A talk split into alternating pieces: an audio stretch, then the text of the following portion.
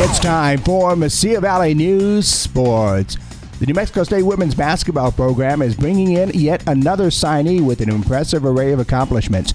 Ashley Strawbridge has officially committed to be part of the next chapter of Aggie Athletics. Head coach Jody Adams Birch made that announcement this weekend. Ashley Strawbridge, a six foot one forward, helped lead New Zealand to a silver medal at the 2019 FIBA Under 18 3x3 World Cup, conquering teams including Poland, Russia, Japan, Hungary, and China. Suited up for the College of Southern Idaho the previous two years, averaging 8.8 points per game, 42.4% from the field. Last season, she also pulled down about 5.2 rebounds and notched 21.1 minutes per game.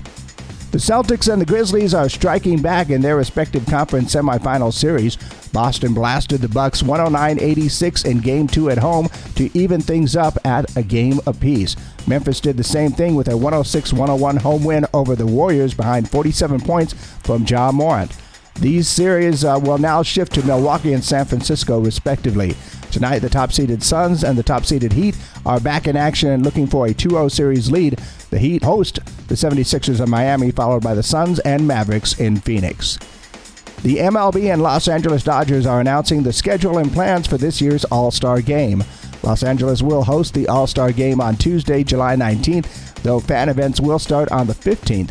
Dodger Stadium, LA Live in downtown Los Angeles, and the Santa Monica Pier will all be participating in the week's activities. The Dodgers were scheduled to host the All Star game in 2020 before it was canceled due to the COVID 19 pandemic.